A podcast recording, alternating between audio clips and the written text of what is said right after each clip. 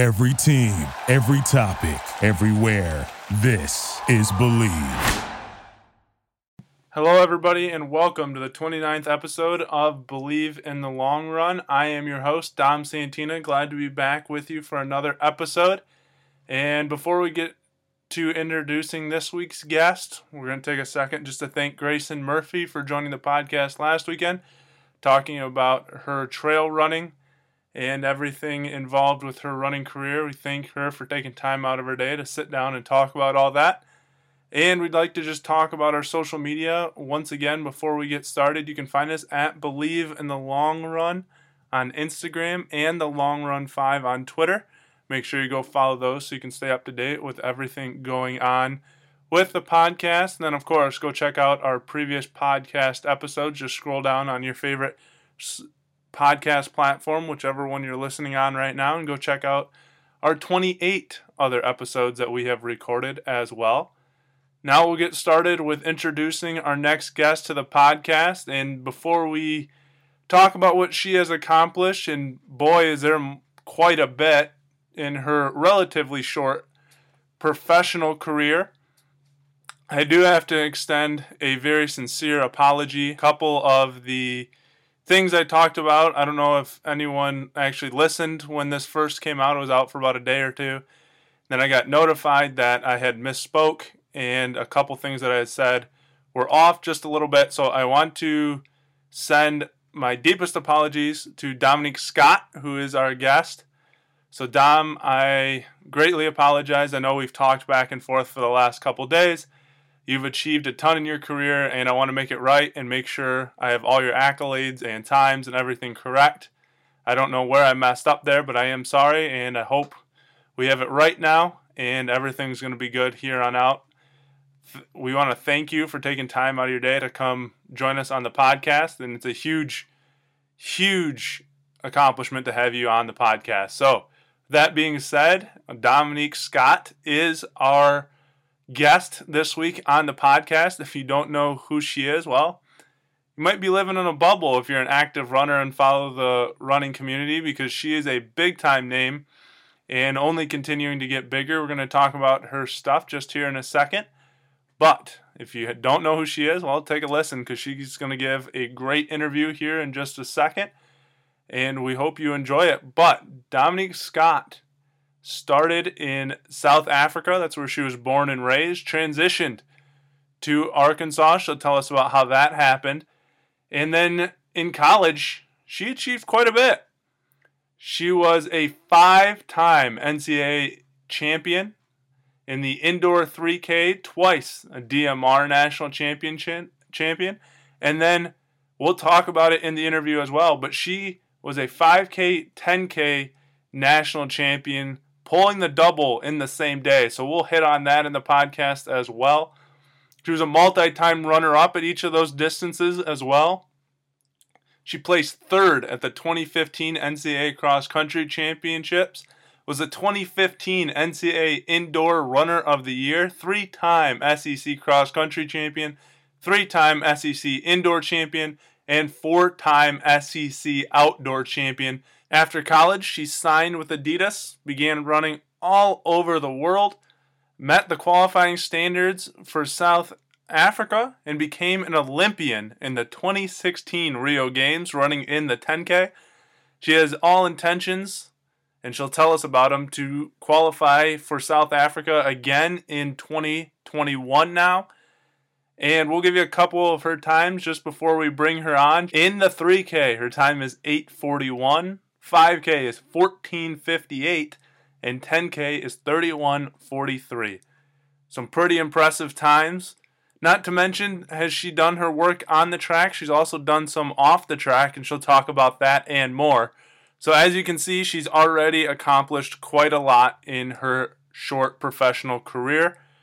So, with that being said, I think we summed up her journey to this point very well. Let's have her discuss it in depth and bring her aboard. So let's welcome Dominique Scott to the podcast. On your mark, get set. To welcome Dom Scott to the podcast. Thank you for joining us. Thanks for having me. Yeah, no problem. We'll get right into it with the first question. How did you get into running to begin with? So I first got into running when I was pretty young. I was about seven years old. My mom was actually the coach of cross country at my school, so I just like immediately um, fell into cross country. I don't think it was even really a choice. It was just something that I always knew I was going to do. Um, but I did play pretty much any every sport and any sport that I could fit into my schedule. So growing up in South Africa, we didn't have all the same sports as um, are offered in the states. Um, in the summers, I swam. I did team swimming and water polo and tennis. And in the winter months, I played field hockey, netball, and ran cross country. Um, and it was kind of through the other sports that I found that I was a good runner. I was able to make like the A team or the A squad, but I think it was really because I was a good runner and I could go. I was like quick and um, in the, on the netball court or um, on the hockey field, I was able to like run and fetch the the balls that were about to go out of bounds, um, that type of thing. So it, it was almost through my other sports that I actually realized that um, if there was a sport that was going to take me anywhere, it was going to be running. So, what was your training like as a young kid growing up in South Africa? Yeah, um, so when I was when I was young, when I was seven years old, I was really just playing. Um, my parents got given some really good advice when I was young. They said, let Dom play as long as she wants. Um, you know, don't have her specialize in a sport, um, which was great advice. And I'm so glad that my parents were told that and that they also listened to it.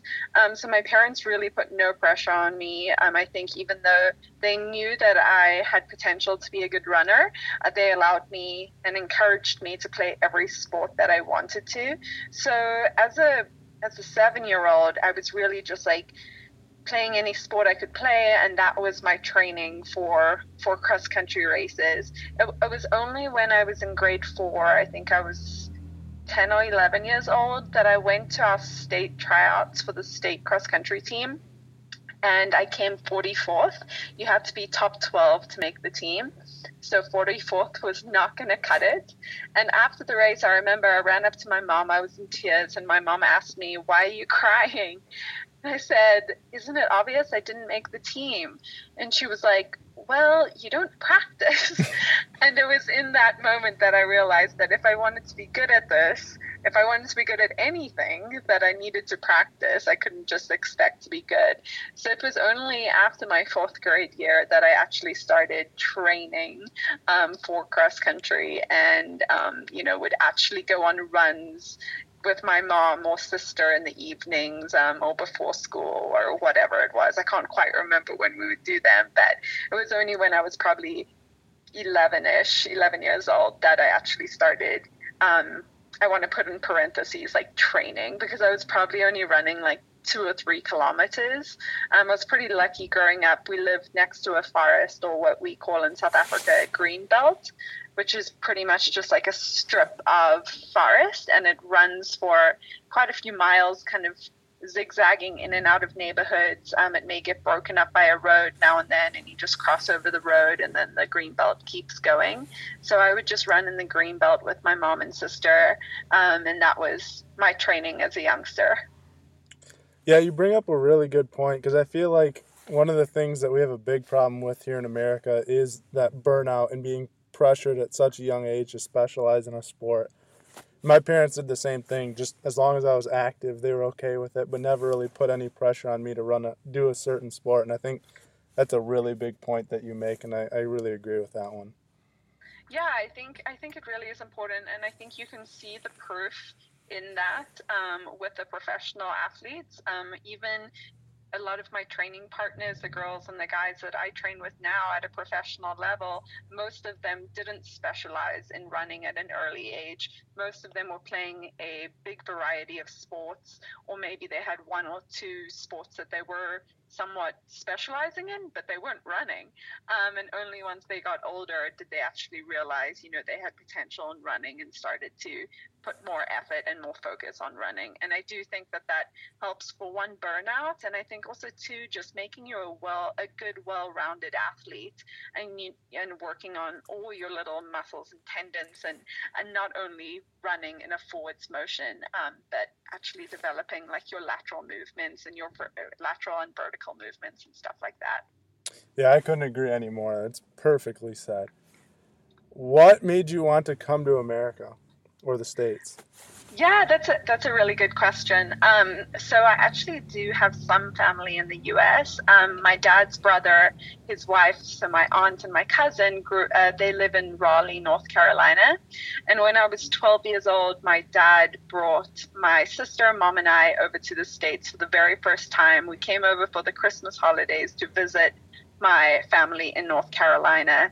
And on that trip, I was only 12 years old, but for whatever reason, my uncle and aunt wanted to show my sister and I the universities in Raleigh. So we drove around looking at um, NC State and uh, Duke, and I think Chapel Hill was one of them. Um, so I got to see some incredible campuses, and it was on that one afternoon drive that I realized the opportunities that the U.S. offers their student athletes, and that um, you know if I was able to earn a scholarship to the states, that I could go to one of these incredible universities, and um, you know the, possibilities would just be endless.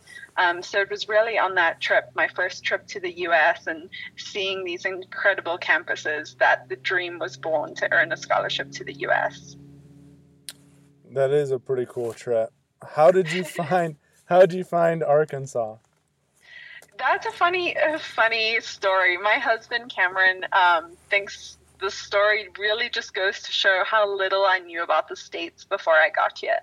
Um, so my mom was very helpful in helping me fill out all the NCAA paperwork online, which allowed coaches in the US to recruit me. They were allowed to call me once a week, I think it was. Um, and at the time, most of them would call me on a Friday afternoon, I think after they got done with their practices, or maybe it was Friday morning for them. It was my Friday afternoon.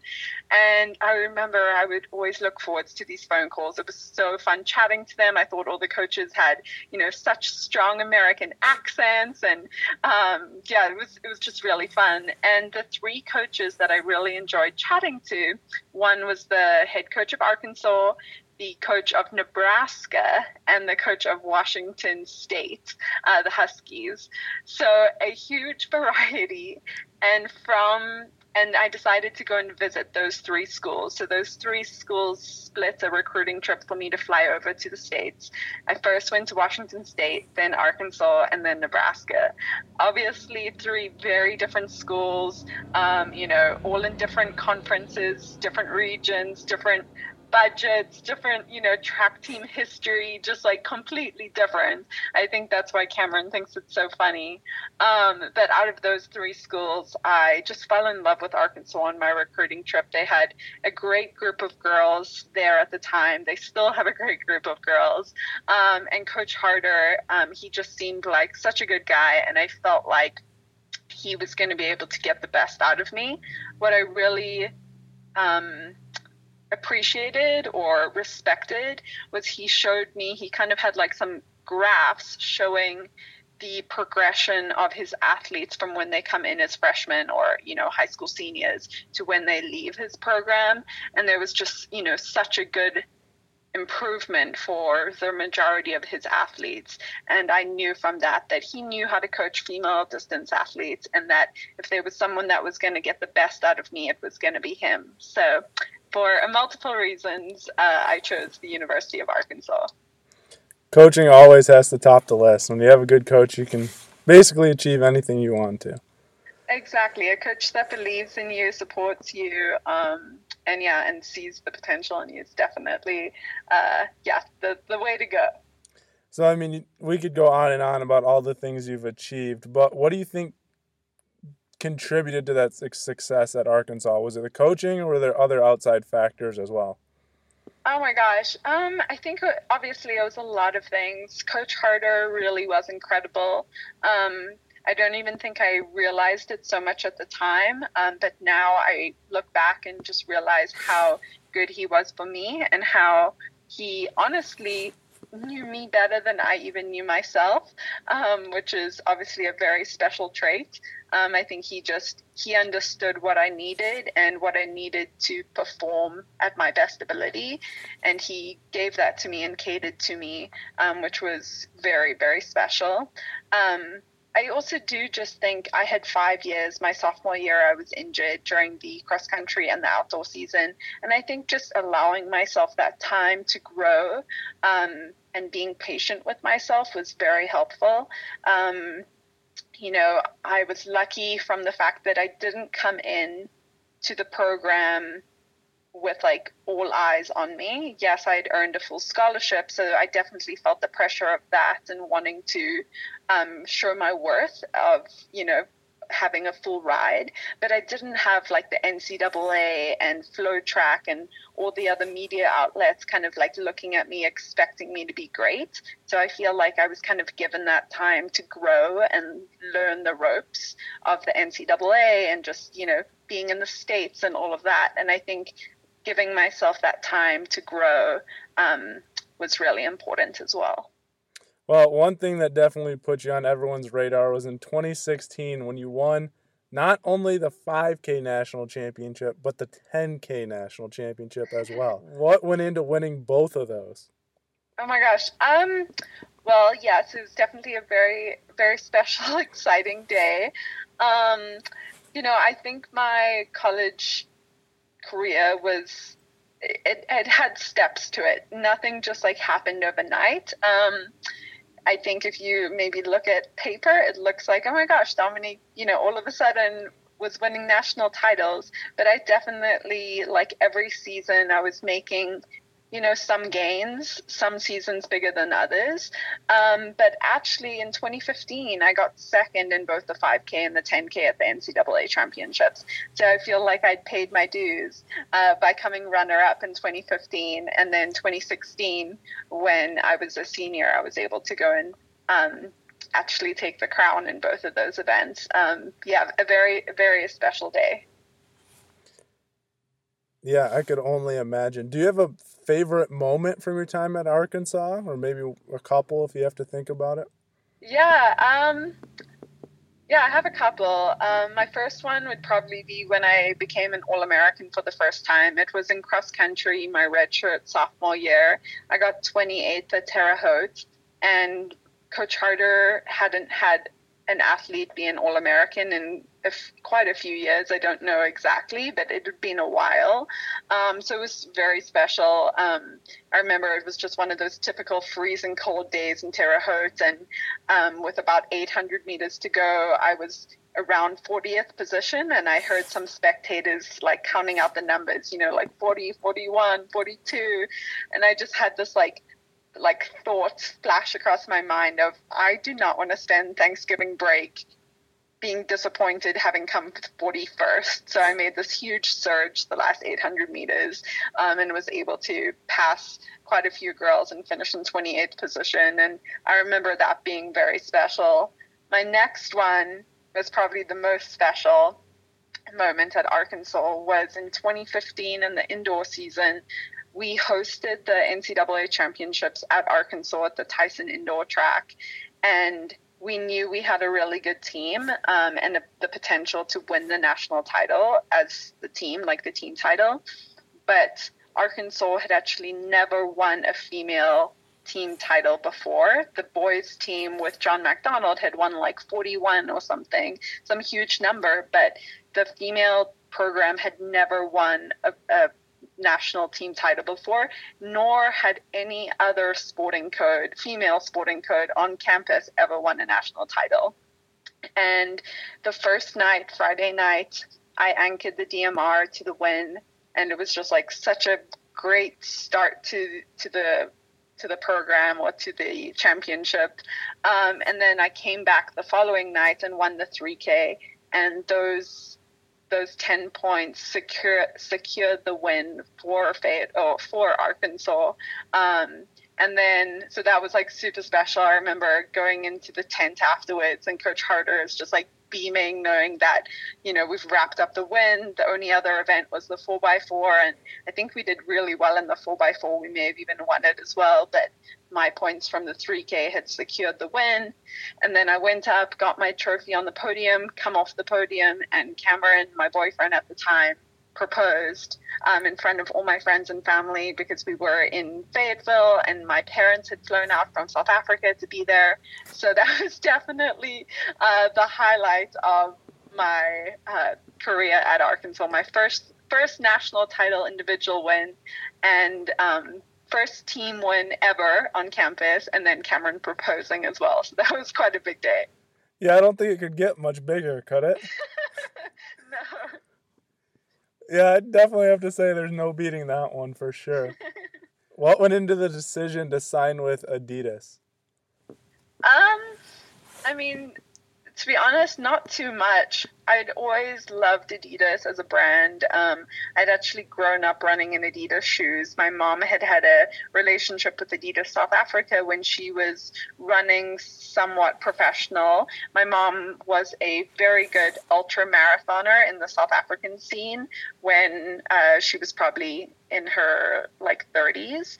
Um, there are two really big ultra marathons in South Africa. One is called the Comrades Marathon, and the other is the Two Oceans Marathon. And she had done pretty well in those year after year. And so she ran for Adidas South Africa. So because of that, I'd grown up running in Adidas shoes, had always loved the brand, kind of had this family connection. And then when I was getting ready to graduate, I heard that Adidas was interested in sponsoring me, and it just felt like such a good fit. Um, and, you know, just knowing that they wanted to sponsor me was you know really really cool really exciting. Um, knew it was a brand that um, has a really good footprint in running knows what they're doing um, and yeah i was just excited to represent them. Yeah it sounds like uh, it was a right fit yeah all right the olympics in 2016 what was that experience like Oh my gosh. Um, I think my word for that experience is just surreal. Um, so I go from, you know, winning the 5K, 10K at nationals a, a few weeks later, signing with Adidas. Then I get to run in my first Diamond League ever and represented Adidas for the first time, which was the Monaco Diamond League. You can't beat that. And then about a month after that, I get to fly to Rio and represent South Africa um, in the Rio Olympics, which had obviously been a dream of mine growing up. Um, and so it really was a surreal experience. I actually got pretty nervous the weeks leading up into the Olympics. I feel like um, there isn't that much support for track and field, unfortunately, normally, until you get to the Olympics, and then you know everyone's a fan of track and field. And I had people who don't really understand track and field kind of coming out and supporting me, and you know being excited to watch me on TV. And all of a sudden, I felt this pressure, and I went from just being excited that I'd earned my spot to represent my country at the Olympics to all of a sudden feeling like I had people expecting me to do something great. Um, and so that got me really worried and nervous about it. And it took it took a friend and Cameron kind of talking to me and making me realize that I had earned my spot on the starting line, that I deserved to be there, whether I was, you know, going to be first or last in the race. I had earned my like the right to be an Olympian, to be there, to represent South Africa, and that I just needed to go and enjoy the experience and embrace it all.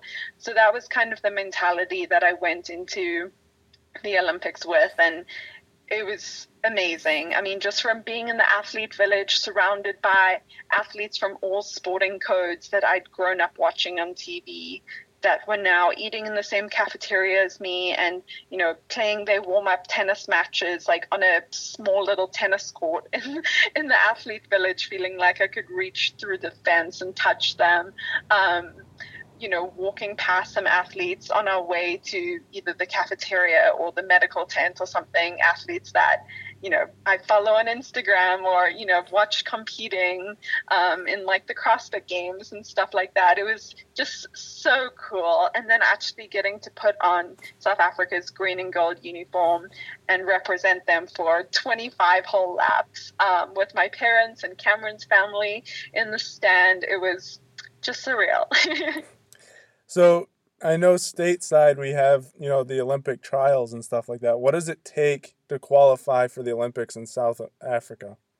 Yeah, so South Africa, you have to run the A standard. Sometimes they even bump the standard up a little bit because they want to make sure that um, that you're going to make the final or possibly even medal um, for them when you get to the championships, and that's on them. You never really know how fast they're going to want you to run or, you know, throw or jump or whatever. Um, and then you have to go to the trials. Our trials are normally in April, and that's because of our season. South Africa is in the southern hemisphere, so right now they're going into their spring summer season, and actually track will be starting pretty soon in South Africa. So our championships are normally middle to late April, and you have to be at those championships. You um, actually you don't have to run a qualifying time at those championships. You do have to come top three, and then either have the standard or run the standard past that and then get selected for the team. Um, so it's not quite as black and white as America's as America's process. Um, I think that's because South Africa is a much smaller country than America, so we don't quite have the depth in our teams, um, and we don't have as many athletes running qualifying times. Um, so South Africa wants you to be at the trials, be top three, and then you have to go out and you know run the time yourself as well to qualify. Yeah, but it's pretty similar to what we have here at stateside. Like you said, maybe not as strict, but quite yeah. along the same basis. Yeah, for sure. For sure. I think just the big difference is like in 2016, I was the only athlete with the 10,000 meter qualifying time.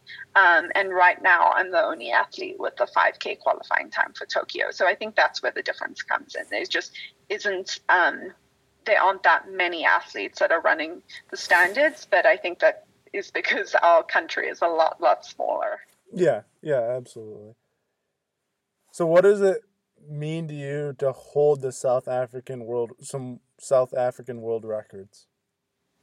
Um so I have a couple of record South African records on the indoor track. I don't have any outdoors yet, and that is my big goal before I step onto the roads. I really want to get hopefully the 10,000 meter record, possibly even the 5K record.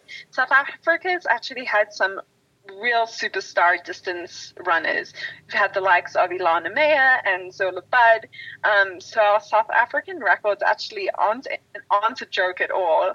There aren't there isn't really a full or the, let me go back. There is not an indoor South African season. Um, so those records are a lot weaker. So I was able to, I think, run every South African record from the mile to the 5K indoors. Um, but I'm still waiting for that day when I get to uh, break one on the outdoor track. I think that'll be really special. But having said all of that, just having my name next to a South African record is definitely very special and very honored to, you know, own a South African record. Yeah, absolutely. I'm sure you got to have those goals to keep pushing you forward, right? Exactly, and you got to get you got to make little steps. Exactly. So, as much as you've done on the track, you've also done off the track. Can you explain to the people listening what the Dom Squad is and what you're trying to accomplish? Yeah. Um, okay. So the Dom Squad has evolved quite a bit. So it's a bit of a story. You're just going to have to stay with me here. So I shared the story of when in 2015 Arkansas hosted the NCAA championships at um, our indoor track at in Fayetteville. And because it was at home, we had lots of friends and family coming in. You know, I was a favorite to win that 3K national title. Um, so had a lot of friends and family coming in. And at the time, it was kind of more of like a like a cute little saying that my friends and family would say we're part of the dom squad meaning like they're part of my supporting team. Um, so my hu- oh, cameron my husband now boyfriend at the time made shirts for it was like 50 people um, with dom squad printed on the back really really big um, and all my friends and family wore them for that weekend of the indoor national championships. After and every every track season my family would make a new shirt and kind of just like update the shirt. Either it was a new color or it was went from a long sleeve during the indoor season to a short sleeve um, at the outdoor track season that type of thing. So it was kind of just a fun thing. I think people knew if they saw someone wearing a dom squad shirt at one of the national championships that it was either someone that was related to me or a close friend. So that was pretty fun and i always enjoyed um, and appreciated my family doing that for me. It was really it was really special. Then when I graduated, um, I wanted to do something to give back to my community, and I was pretty close with a couple of the track the high school track coaches in Northwest Arkansas. Um, uh, especially the Fayetteville, which was the town that the university was in, Springdale and Rogers, which are two neighboring towns. And they expressed to me how at junior at uh, junior high level is the first first age group that um, girls and boys get to start track and field in Northwest Arkansas. But before that, in the middle school level, there's no track and field offered. So they get to junior high and they're expected to be racing and competing, but they haven't really learned the basics of running. They haven't, um, you know, learned correct form and they don't know the drills yet, etc., etc. So I decided to start the Dom squad in Fayetteville, which was an all girls little team of middle school girls from eight years old till 12 years old. And I would meet them just once a week for an hour and a half. And we would really just have a lot of fun together. And I was teaching them the basics of running. So we were, we were learning correct form drills, correct. Uh, correct running drills and teaching them kind of how running workouts are formed. Um, and I had a lot of fun with that. There were definitely afternoons that I was tired from my own training and didn't necessarily want to go and coach the girls. But whenever I obviously always showed up, and it was so much fun, I would always leave the practice feeling like the girls had given me more than I had given them. Um, but a year ago, my husband and I actually relocated to Boulder, Colorado, so that I could be training at altitude with my training partners out here on a full time basis. And when I moved out here, the DOM squad uh, kind of fizzled away because the training group was based in Fayetteville, Arkansas. So right now, the DOM squad is kind of gone back to its original roots of whoever supports me, people ask, hey, can I purchase a DOM squad shirt? Do you have any DOM squad shirts? And that's kind of where it is right now. Well, but that's not the only thing you've done either to help the community. You also started the NWA Runners Unite in Fayetteville. What what is that all about? Yeah, um, so that was a fun initiative that I was really trying to bring the running community together in Northwest Arkansas. Um, Fayetteville or should I say, the University of Arkansas has had so many great runners come through there. And a lot of them do stay in the area. Obviously, a lot of them move away as well. But for whatever reason, they hasn't we haven't formulated a like a running club community. So I was training professionally in Arkansas but I was doing all my runs by myself, like my recovery runs, my long runs, you know, my workouts, they were all solo.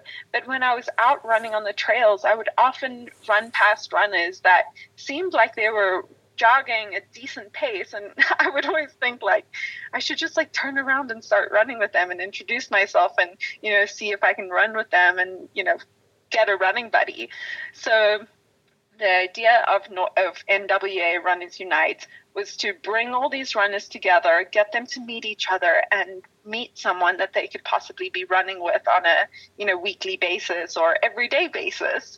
Um, so that's how that started, and it was really fun. I got some companies to come in with me, so we'd have like lucky draw prizes, and um, we met at different coffee shops in Northwest Arkansas that would either provide free coffee or coffee at a discount after the after the run.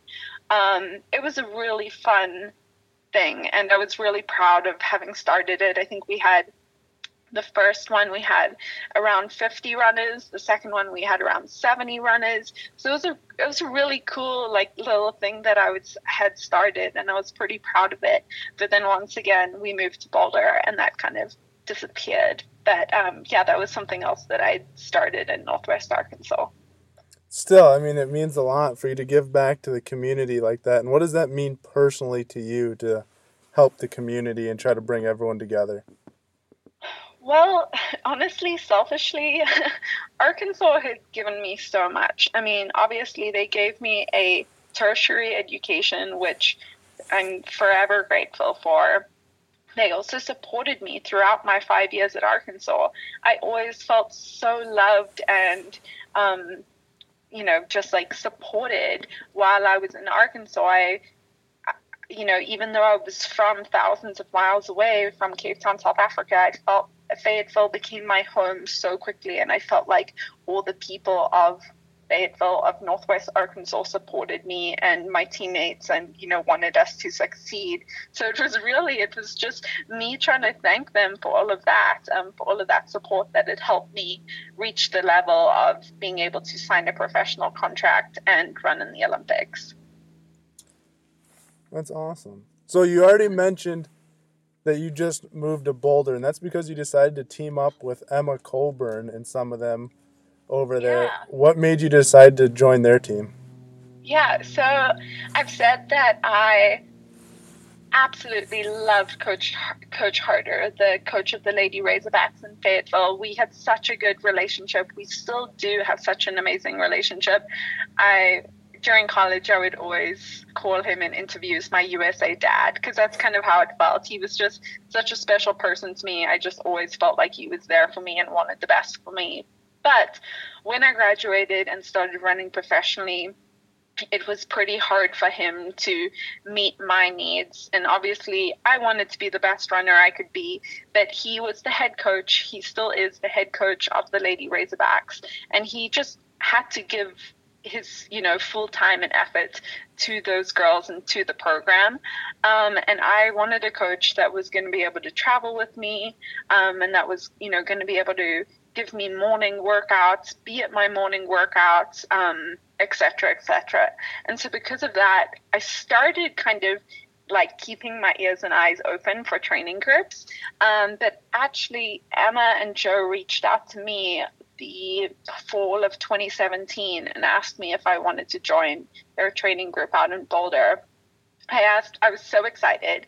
Um, it was kind of like just what I was looking for, just what I wanted a change of scenery, um, a change of, you know, being able to have girls to push me and pull me in workouts again, have a coach that could travel with me but my husband was not so excited.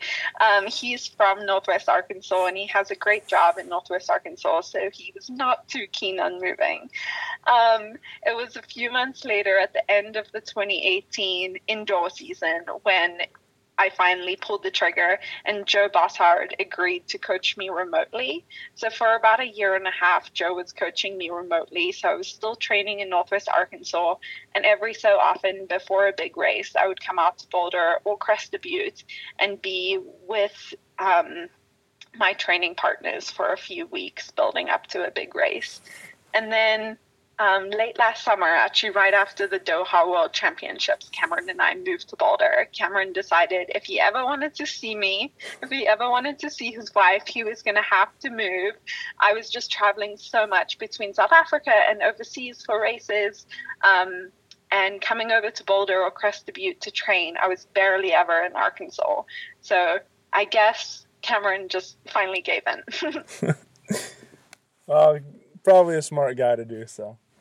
yeah, Boulder's not such a bad place to Beautiful move. place. I love it out there. Yeah, it is. Yeah, it's a great place to run. So how often do you get back to South Africa? Not as often as I would like, um, but every year it differs. In 2018, I was there for I think almost three months, but because of COVID this year, I haven't been able to get back yet. I am hoping to go back at the end of this year uh, for for the Christmas holidays, but pretty much every year I'll be in South Africa for about a month over April, and that's to be there for the track trials or the track championships. And then every other year, or every year, my husband and I trade off Christmases to get to spend with his family or my family. Um, I am very lucky that my family comes over to the US to visit me a lot as well. So I get to see them um, through that um, too. But unfortunately, South Africa is just such a long trip. So when you go, you really have to go for a while and make it worth your time and, you know, the jet lag that you're going to suffer from. Um, but yeah, uh, every year it differs, um, but at least once a year for the track championships in April. Well, that's good. That was going to be my thing was, you know, how often you get to see your family. Well, that's good that they come visit you stateside sometime too. Yeah, my family is awesome at that. Um, what do you love about South Africa? Oh my gosh. Um, it's a hard question because there's so many things that I love. I mean, obviously it's my home. It's where I was raised. It's, you know, I think, um, you know, it's just the culture that I was brought up in. So I always appreciate it. It's, it's the place that made me who I am today. And, you know, I, I have to be grateful for that. It's the place that made me want to dream big and want to achieve big things. So I'm very grateful for that.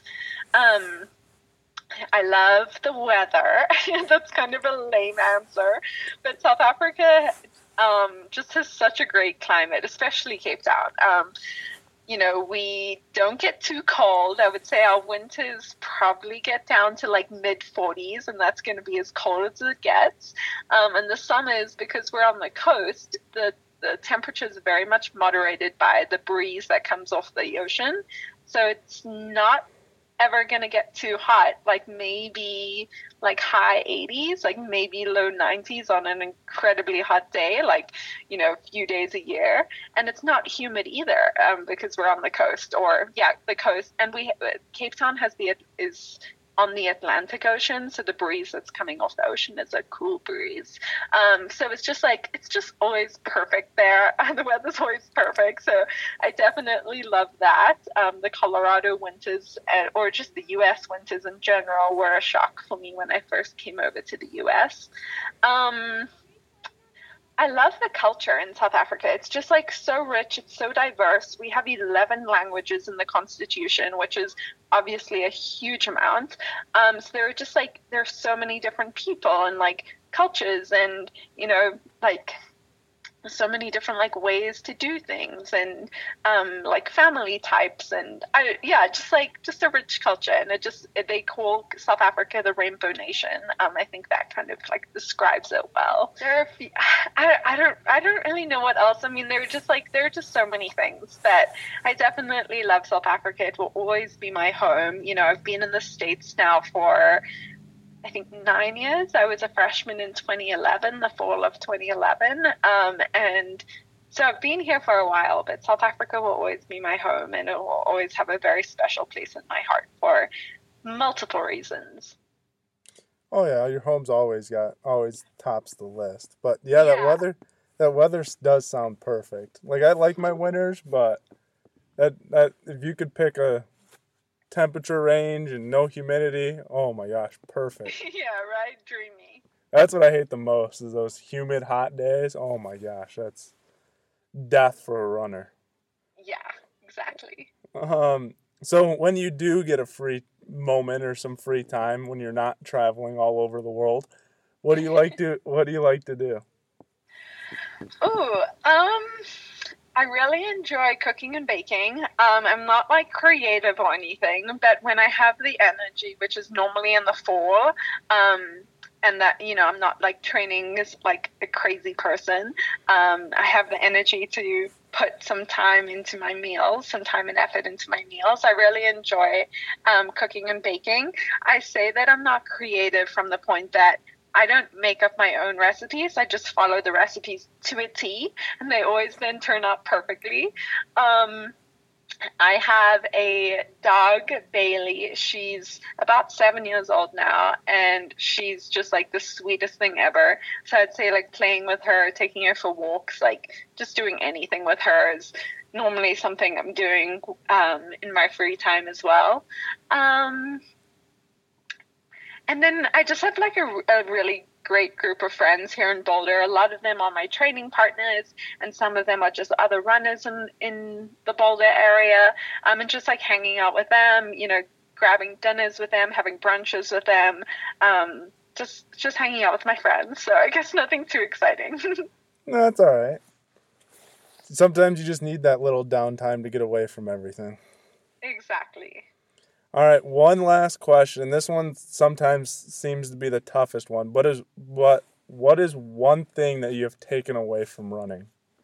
Ooh, I'm gonna say the one thing that I've taken away from running that I think can be applied to all aspects of life is that hard work is always rewarded. It may not be rewarded immediately, but it will be rewarded eventually. Um, I think if you look at my career from when I was seven years old all the way to being 28 years old now, I've never made big leaps and bounds. All of my um, progress has been in little tiny little steps every season. Um, you know sometimes it's an injury but that's made me work on some other things you know uh, strength exercises you know working on some weaknesses. But i think throughout my season throughout my career i've always seen there's been proof that hard work is rewarded. Um, and i think that you know is such a great lesson to carry on into other aspects of life that just like if you stay with something, if you keep working hard, if you put in the time and the effort, that your um, that it will be rewarded, that your effort will be rewarded. Great point. And to kind of wrap it up, it kind of goes back to setting those goals things, right? If you have your goals and you have something to work for, and if you keep working towards it, eventually it will pay off. Oh, absolutely. Yeah, that's definitely also something that's, you know, allowed me to achieve what I have in my career is just having those big goals as such a youngster, as a 12 year old, having the dreams to earn a scholarship to the US, to be an Olympian, um, really allowed me to, you know, dream big and then make the little steps, take the little steps towards achieving those dreams. Well, you've made it so far, and there's only up from here, so. I hope so. All right. Thank you for taking time out of your day, Dominique. Yeah, thank you so much for having me on your podcast. Once again, we'd like to thank Dominique Scott for taking time out of her day to join us on the podcast. What an awesome interview it was. It was a great time to sit down and talk to her about her career and just learn a little bit more and hear how she's helped out the running community more in just in more ways than just running. You know, she's gave back to quite a bit in Arkansas, and I'm sure she'll try to figure out a way to do it now that she's in Boulder as well. But super nice interview, super nice person. Uh, wish her all the best, and look forward to following her journey going forward. We hope to see her in the Olympics in 2021 representing South Africa. And the one thing I do want to apologize for is there might have been a little background noise here and there. I was on a remote location as I had just helped my high school kind of assistant coaching in their pre-regional and the meet got over at 525 i jumped in my truck real quick tried to find a secluded spot as much as possible and get on the call with dominique. So if there was a little background noise i truly do apologize but please bear with it. And uh, hope you enjoyed the interview. I sure did. It was a fun time talking to her and like I said, we'll follow her going forward and hope to bring another big time guest in next week. Thank you for listening. Look to hear your feedback. We will see you soon. And once again, just want to hit the social media again. Follow us at Bleav in the Long Run on Instagram and the Long Run 5 on Twitter. And go out and check our previous episodes as well. We've had a lot of good guests on the podcast, so go back and look at previous episodes as well. Once again, thanks for listening. We'll talk to you soon. Go out, follow our social media, follow our podcast, so that way you can stay up to date. And stay safe, everyone. Talk to you later. Thanks for listening. Thank you for listening to Bleav. You can show support to your host by subscribing to the show and giving us a five star rating on your preferred platform. Check us out at Bleav.com and search for B L E A V on YouTube.